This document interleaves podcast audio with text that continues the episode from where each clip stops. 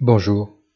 La phase purement technique se poursuit avec l'indice boursier qui bouge dans un large couloir, rebondissant violemment lorsque les extrêmes sont touchés. Il n'en va pas de même pour les taux d'intérêt, qui ne peuvent pas bénéficier largement de l'annulation de la mesure fiscale dans le Royaume-Uni, tandis que le T-bond américain est en permanence au-dessus de 4% et une inclination encore plus forte de l'inversion de la courbe.